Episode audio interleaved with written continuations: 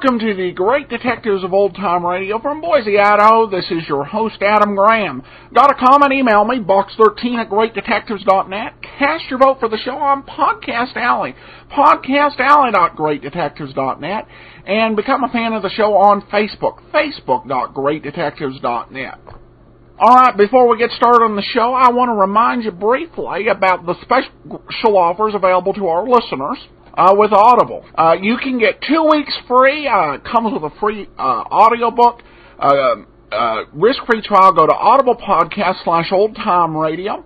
Uh, as I mentioned, Audible comes with uh, an audiobook a month plus a complimentary audio subscription to your choice, New York Times or Wall Street Journal. Uh, you can also go to greatdetectives.net, and uh, if you want an extended trial, you can click the link there and uh, in the sidebar, and you get the first three months for seven ninety five a month. Well, let's go ahead and we'll get into today's episode of Let George Do It, um, which, as I mentioned last week, I believe there were a couple lost episodes in between, which really throws off our synergy with uh, Jeff Regan. Because after that lost episode of Jeff Regan, the Jeff Regan episode you heard last week was within the same week of the Let George uh, Do It episode. But now there were two lost episodes of Let George Do It, so it's all thrown out. So, uh, but let's go and we'll take a listen to Death Wears a Gay Sports Jacket.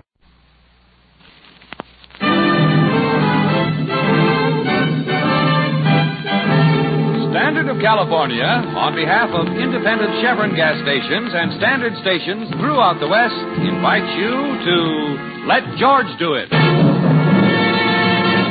Death wears a gay sport jacket. Another adventure of George Valentine. Personal notice. Changes my stock and trade. If you're crowded into a corner and can't fight your way out, call on me, George Valentine. Write full details.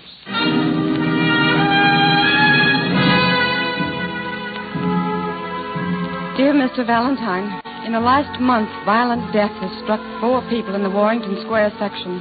Death in a gay sports jacket. I think I know who the killer is, but I can't be sure, and I'll never have a moment's peace until he's caught. The police don't seem to believe there's any connection between these four murders. That's why I'm hiring you. Enclosed find the Find the key to locker 306 in the East Hempstead Railroad Station. The money you find there should pay your fee and expenses. It's yours whether you accept the case or not. Hmm. I leave that up to your conscience. Mm-hmm. I gather, Brooksy, there's no signature. No, just a generous amount of white space on the bottom, George. And the letter's typewritten. Our correspondent seems to revel in mystery. Well, here's something more specific. You might call it a postscript. Yeah? List of Warrington Square victims. Uh-huh. Well, whoever wrote this, he or she, didn't have to go to that trouble. Jack Pringle on the Morning Bulletin has been repeating that list in bold type every day. September 12th, Joe Barcelona, butcher. September 17th, Mrs. Adelaide Walsh, housewife. September 29th, James O'Hara, truck driver.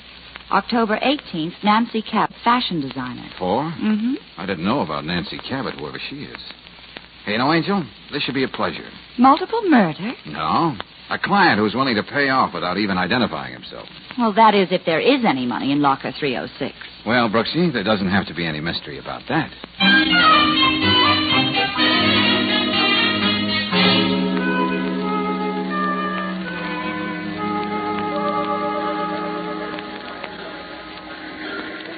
Pacific Limited, leaving on track 14 in five minutes. Five minutes.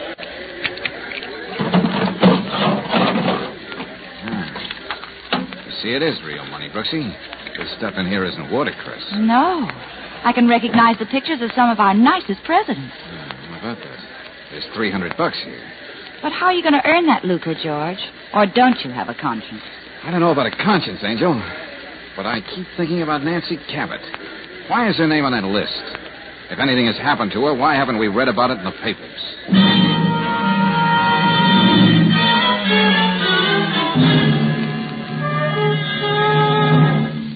Valentine, believe it or not, when a crime is committed, the police somehow manage to hear about it. I told you there's been no report about a Nancy Cabot. Okay, Lieutenant, okay. What do you make of this letter? Oh, we've been getting our share of love notes like that, too. Everybody has an idea who the man in the plaid sport jacket is. Why don't you check up on the delivery boy in our neighborhood? He likes plaid shirts.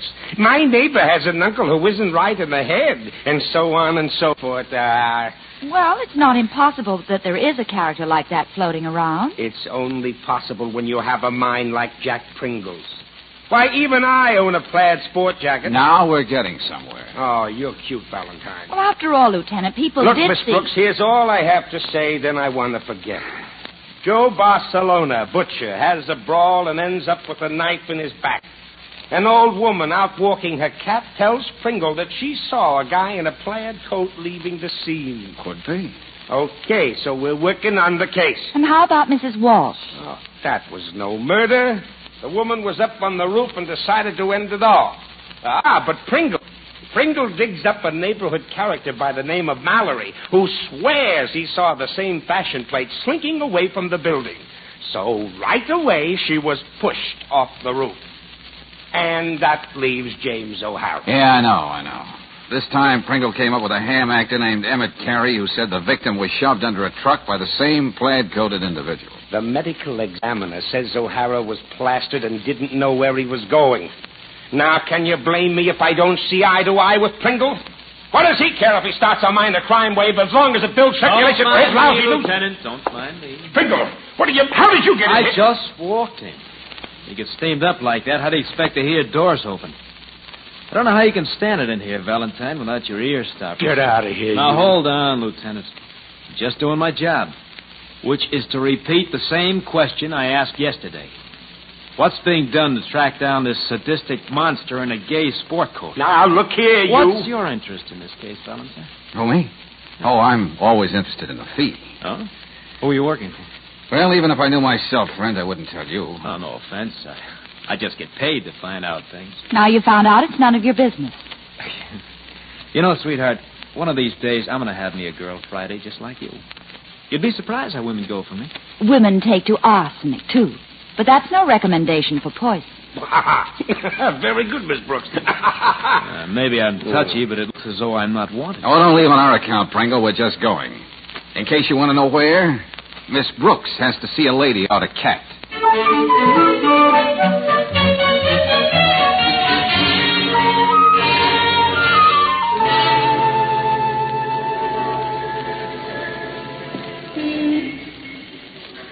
Young lady, it's very sweet of you to sign my petition. Oh, think nothing of it, Mrs. Winthrop. This But city needs a home for stray mm. cats.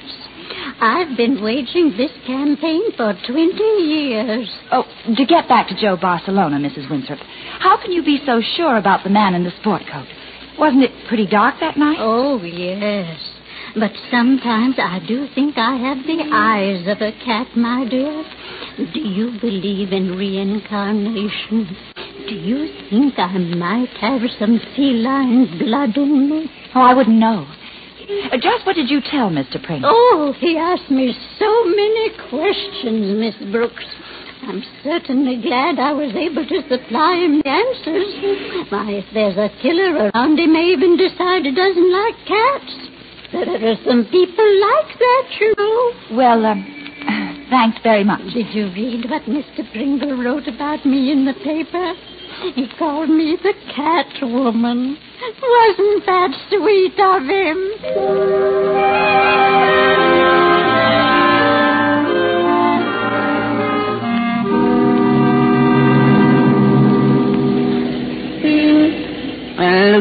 Riley couldn't have said I swore or so saw anybody. You mean you're going back on your story, Mr. Mellon? by no means. I'm just not a swearing man.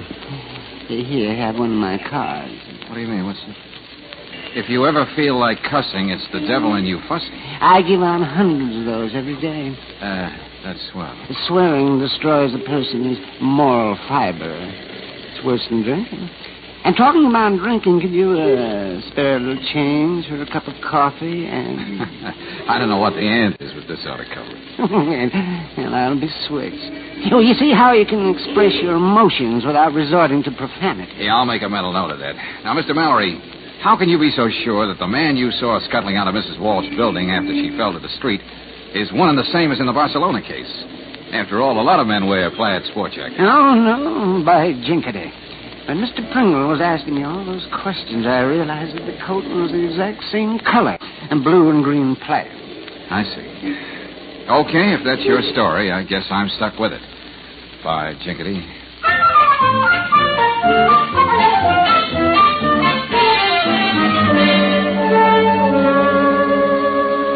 No, Mr. Carey, I'm not a newspaper reporter. Oh, very unfortunate, Miss Brooks. I thought you might have some occasion to talk to Mr. Pringle and remind him that when he uses my name in his stories, it's spelled with two M's and two T's. Emmett Carey. Uh, well, I'm just checking on that man you saw push Mr. O'Hara in front of the truck. Oh, I never said I actually saw this fiend do it. What I did say was that my powers of observation, developed after long years in the theater, made me spot the culprit before he could beat a hasty retreat and so lose himself in the crowd. Oh? The garment he was wearing matched exactly the coat described by Mr. Pringle in his uh, newspaper uh, pieces. Then there's no room for doubt. None whatsoever. Oh, it was gratifying to see my name in the papers again. I can imagine.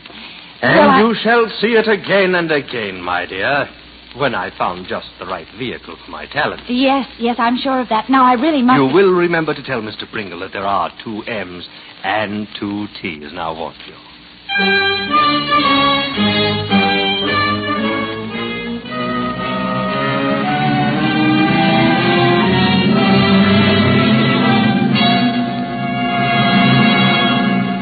You don't know the time I had finding you, Miss Cabot. But I see you did. Is there any reason why you aren't listed in the telephone directory? Yes. Privacy, Mr. Valentine. I'm curious, how did you manage to locate me? Oh, I did a little checking. I happen to know you're a fashion designer, You seem to know a great deal about me. including the fact that you're on somebody's death list. Oh, oh, come now. Isn't that a bit too melodramatic? I got a letter from somebody who didn't sign his name. Call that melodramatic, too. But it had you listed as the fourth victim of this prowler in a plaid jacket. I'm glad to see that it was a mistake. Can there be any doubt that I'm very much alive? Well, even saying this was a cracked note, you ought to be a little more concerned. Why your name, Miss Cabot? And you do live in the same neighborhood where our friend is operating. Sorry. Right now, I'm more interested in watering these flowers. Mr. Valentine, have you ever tried growing things in a window box? It's really a challenge. Is that all you have to say? Yes. Unless you're an authority on ivy geraniums. You see, I I find it difficult to be hysterical about this apparition who's supposed to be haunting Warrington Square. Yeah, you and the police both.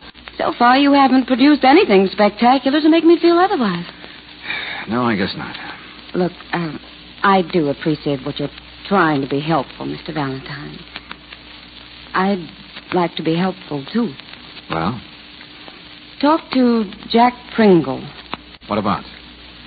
Doesn't it seem odd to you that he's the one who always comes up with a witness and a detailed description of the madman? Yeah, I've mulled that over. It's possible a reporter might overwork his imagination to get a good story. Or he might have other reasons. Of course, I, I wouldn't know. I'm just trying to be helpful. Mm-hmm. Now, Mr. Valentine, it's getting late. I, I really must, must get dressed for dinner. I'd like to ask you to stay, but he happens to be something very special. My future husband, I hope. All right, good luck, Nancy. But just to make sure, you'd better find out if he owns a gay sport jacket.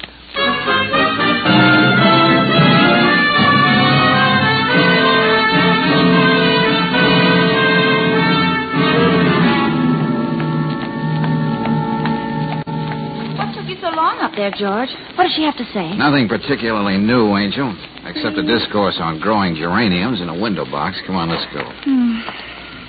Well, aside from meeting a gallery of queer characters, got nowhere fast. Hmm. George! Oh, that, window box just missed us. Back up against the wall, Brooksy. The lady has more than one of those up there. I'd feel better back in the lobby. I know I'm not going to feel better until I have another talk with Nancy Cabot.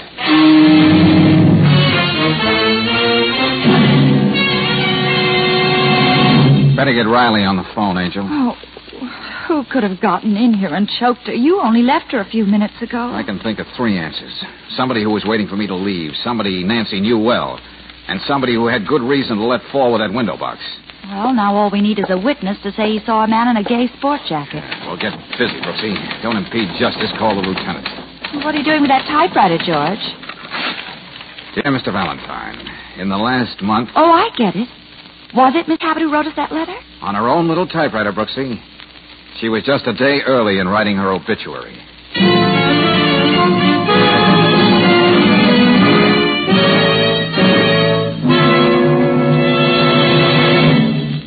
We'll return to tonight's adventure of George Valentine in just a moment. Meanwhile, a word about an important driving precaution. If you're planning a motoring trip, here's something you should do to make it a safe trip. Stop in at a standard station or independent Chevron gas station before you start out and have your tires inspected. If you find they're worn smooth, have risky cuts or bruises, don't take a chance. Play safe and get a new set of grip safe Atlas tires. The wider, skid resisting Atlas tread gives you greater driving protection. There's more rubber to grip the road to give you quick, safe stops and absorb road shocks. With each new Atlas passenger tire, you get a full year's written warranty against damage to the tire from road hazards. No wonder Atlas is the tire known nationally for its safety, long life, and economy. Another tip when you're on the open road, keep safe by keeping the right amount of air in each tire. And that's a job for the folks at independent Chevron gas stations and standard stations where they say and mean, we'll take better care of your car.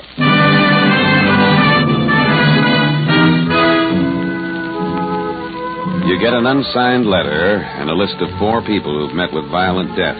In exchange for good legal tender found in a railroad station locker, you're supposed to come up with the murderer. If you're anything like George Valentine, the deal doesn't phase you. But then you find one of the victims still alive. However, she doesn't disappoint you. You find the lady nicely throttled in her apartment, which is where you are now with Brooksy and Lieutenant Riley. But, but Valentine, if Nancy Cabot was afraid for her life, why didn't she sign her name to that letter instead of all this this rigmarole? Well, don't you see, Lieutenant? She knew that if I took that job, I'd eventually get around to that fourth name on the list. Then she'd find out how I was doing without tipping her hand. Well, that's an answer, George, but it doesn't make any make it any simpler. Yeah. Nice having you on my side for a change, Miss Brooks. She was plain scared that this guy in the plaid coat would find out that she got in touch with me. There's nothing complicated about that. Huh? Another thing. All the time I was talking to her, I had the feeling she was trying to tell me something. But what? Oh, despite myself, I'm beginning to believe Pringle's story about the ghost of Warrington Square. Oh, not you, Lieutenant. Well, can you blame me? Valentine leaves the gal's apartment. She's choked to death. A flower box comes down on your head, and then, then the killer disappears into thin air. If another neighborhood character says he saw a man in a gay sport coat coming out of the house, he'll have to explain why we didn't see him. Now, wait a minute, Pringle. You can't go in there. Never mind, Hennessy. Let him come in. Where's she, Riley? I've got to see her. She's in the next room. But you have no objection if the medical examiner looks at her first? Get out of my way. Wait a minute. What's the matter with you? You crazy? Don't try to stop me. Hey, wait a minute, Lieutenant. You know the girl, don't you, Pringle? No, we're going to be married. What's that? You must have been the someone very special she was going to meet tonight. Uh, how do you know, Valentine? What were you doing here? Miss Cabot hired me to find this dapper murderer you've been writing about. She shouldn't have done that. She knew what it meant to me to prove I was right. She should have stayed out of it. Well, it's a tough break, Pringle, but don't blame yourself. You're right. I should. I should blame you. Now, wait a minute. If you'd done something, he, he never would have had a chance to kill Nancy. What makes you so sure it was our friend? Don't be naive, Valentine. This man is mad. This was his way of getting back at me. Oh, that's incredible. That's putting it mildly. But from here on in, Pringle, I'll accept your theory as fact and work accordingly. Oh, wait a minute. I know you're desperate, Lieutenant, but don't be rash. What's that supposed to mean? Well, as soon as I find out, I'll let you know.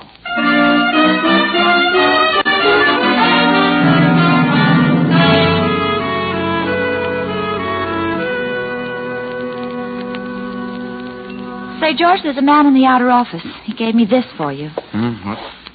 Do your bit for all humanity. Join the fight against profanity. Oh. Don't you remember, Angel? I told you about Mr. Mallory. Bring him in. Oh, the characters in this case. This way, Mr. Mallory.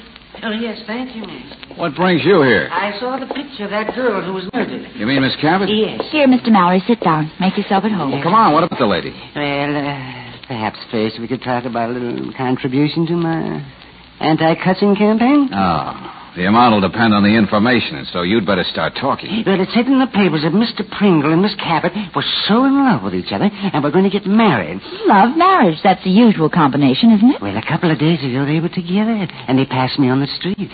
They were having a terrible fight. Oh? Yes, and you should have heard the words Mr. Pringle used. I was tempted to give him one of my cards. Do you remember what they were quarreling about? And she made it plain she was going to marry someone else. Hey, that would change the picture a little, George. Yeah. If it wasn't just a lover's quarrel. Now, Mr. Valentine, about Mm. the... Uh... Oh, yeah. Hey, uh. You busy, Valentine? No, no. Come in, Lieutenant. Well, I thought we'd compare notes again because this case is the darndest. Hey, Lieutenant, what you say? Huh? Here, take one of my cards. Oh, you with those those cards. Are... Well, thank you very much, Mr. I drive you crazy. You look tired, Lieutenant. Tired? Oh, I'm walking around dead. Well, here, relax. Take it easy. Look, Valentine, now look, we've had our differences, but I'm at a point now where I'll take suggestions from anybody. You know, that's a very reasonable attitude. Never mind that. Say, do you know anything I don't know? What did Jane in the Cabot apartment about me not being too rash or something like that? Oh, George was just thinking of your blood pressure, Lieutenant. Nah, don't give me that. Come on, now loosen up, Valentine. Come on. Okay. Maybe I can tell you something that'll make you feel a lot better. What's that? You don't have to worry about any more murders in Warrington Square. There won't be any. What makes you say that? How do you know? Well, for one thing. Ah, for the love. Okay, Angel, I'll take it. Hello? Who? Oh, yeah, yeah, I know all about you. What's that? Well, that's fine, but just keep that to yourself till we have a chance to talk it over. Yeah, I'll be right there. Now, look, what were you going to say? What makes you so sure there's not going to be another murder? I'm afraid that'll have to wait now, Lieutenant. My optimism has suddenly waned.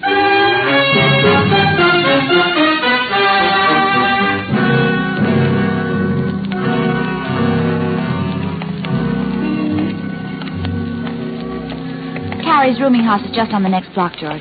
Hey, Brooksy, just how did this Emmett Carey impress you? You spoke to him. Oh, just an actor who probably sleeps with his scrapbook under the pillow. Seemed honest enough. Yeah. Sounded like a screwball over the phone. Anyway, something must have happened to change his mind about the man in the plaid coat. If he told Pringle that, I can imagine how the demon reporter feels. Oh, oh golly, this is all we need. Who is this? Catwoman. If she starts talking, we'll never get out of here. One of my cats is missing, Miss Brooks. Have you seen her? You couldn't help recognizing her. Her name is Bella. Oh, there hasn't been a cat in sight, Mrs. Winthrop. Now, we really I must... can't understand it. Bella was such a well-adjusted cat. Have you seen her, young man? No, ma'am. Oh, well, she'll come back. Yeah. Oh, uh, Brooksy, don't you... My petition. Would you care to sign it, young man? But I- To found a home for stray cats. Better sign it, George. Okay. Do you suppose, Miss Brooks, that man in the plaid coat could have lured Bella away? I've been thinking about it. Oh, George! We'll tell you later, Mother.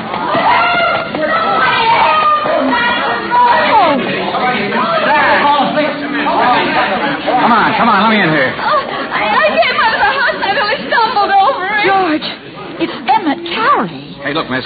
Did you notice anyone else in the street when you came out? Oh, a man was just running around the corner. The man in the plaid coat. Brooksy, stay here till the police come. I'll be right back.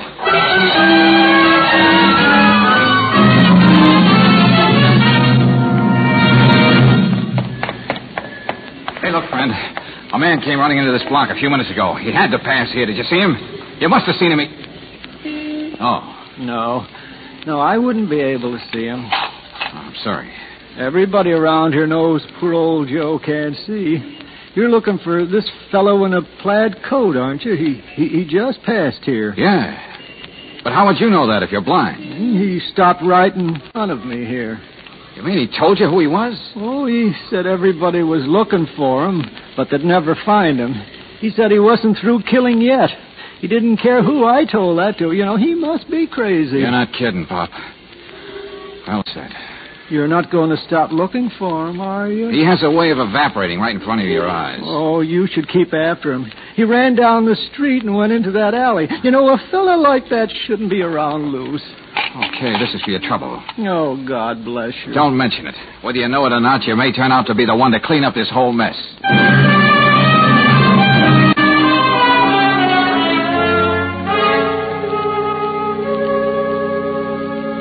And in this, the latest of the Warrington Square murders, the police have a blind man as the principal witness. Now maybe a blind man shall lead the police, etc., etc. Well, that's a beautiful story you wrote, Pringle.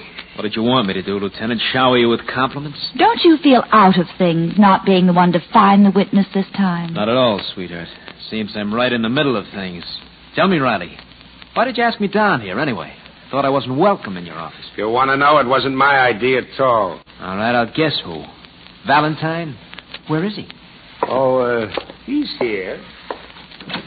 Okay, Valentine. Yeah, over here, Joe. Take this chair. Be careful now. Mm, That's all right, Mr. Valentine. You don't have to worry about poor old Joe.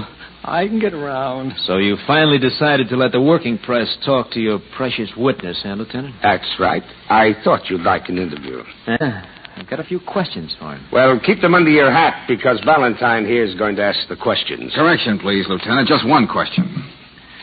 Joe, you said the man in the plaid sport coat stopped and talked to you. Mm, That's right. Well, here's the question. Do you know who he is? Yes. It's. It's that fellow over there. Is he pointing at me? That's right. This was one time the power of suggestion couldn't work on a witness. You couldn't plant any ideas in Joe's mind as you did with the other three witnesses. Uh, you must be hopped up, Valentine. You had to act out the myth you created because you thought he was blind. He's just a bad boy, Pringle. He doesn't like to work. There's nothing wrong with Joe's eyes.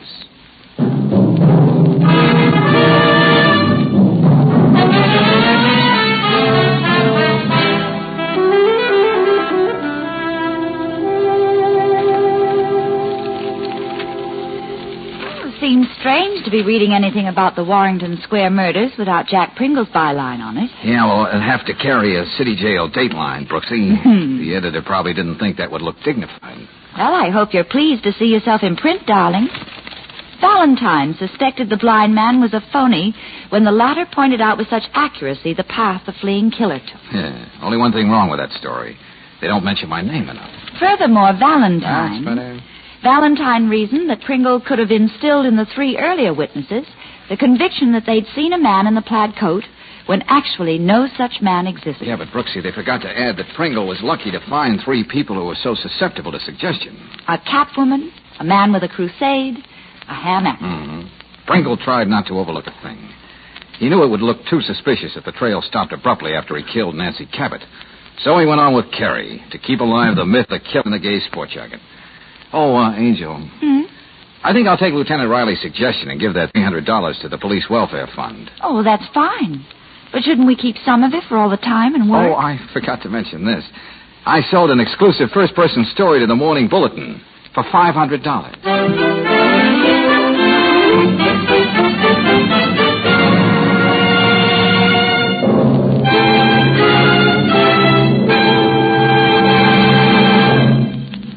Why does the lady of the house defrost the refrigerator periodically? Because she knows that too much ice will prevent proper cooling. If she's wise and thrifty about the family car, too, she knows it's all important to get oil drains at regular intervals. That's because any oil used too long collects too much carbon and other engine killers. So if you've driven quite a spell without having the crankcase oil drained and replaced with fresh oil, take a tip. You'll get longer engine life by getting an oil drain at a standard station or an independent Chevron gas station tomorrow. For that's where they have RPM motor oil. RPM, you know, is compounded to keep your whole engine system cleaner. And that it certainly does when you get oil drains at regular intervals. Speedy oil drain service with premium quality RPM for your fresh oil is another reason all these stations say and mean we'll take better care of your car.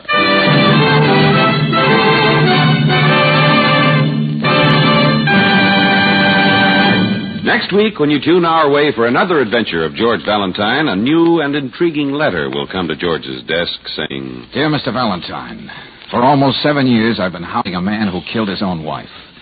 Next week he's going to collect $200,000 because I failed. I need help and I don't mind admitting it. So how about giving me a ring? Signed, Samuels. Don't miss George Valentine's latest case, The Seven Dead Years, next Monday night. Tonight's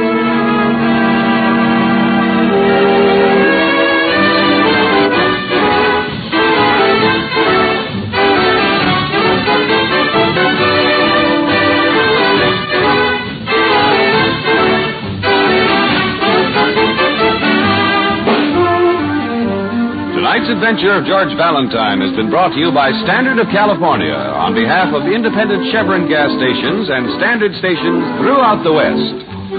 Let George Do It stars Robert Bailey as George with Frances Robinson as Claire. Wally Maher appears as Lieutenant Riley. Tonight's story was written by David Victor and Herbert Little Jr.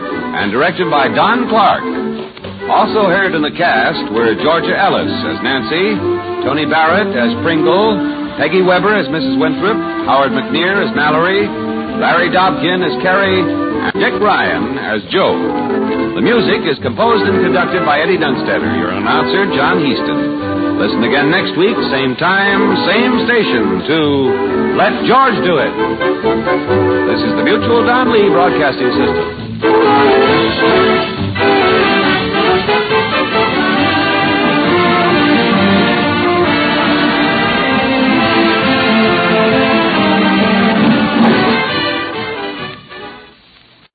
Welcome back. Well, I have to say I wasn't terribly surprised by who the uh, uh, who the killer was, but I thought your, uh, the uh, explanation was pretty fascinating. So that made for an interesting uh, uh, chase here, and just a very solid mystery. And I thought it was a great twist how they caught the killer. So, uh, a pretty well done mystery here.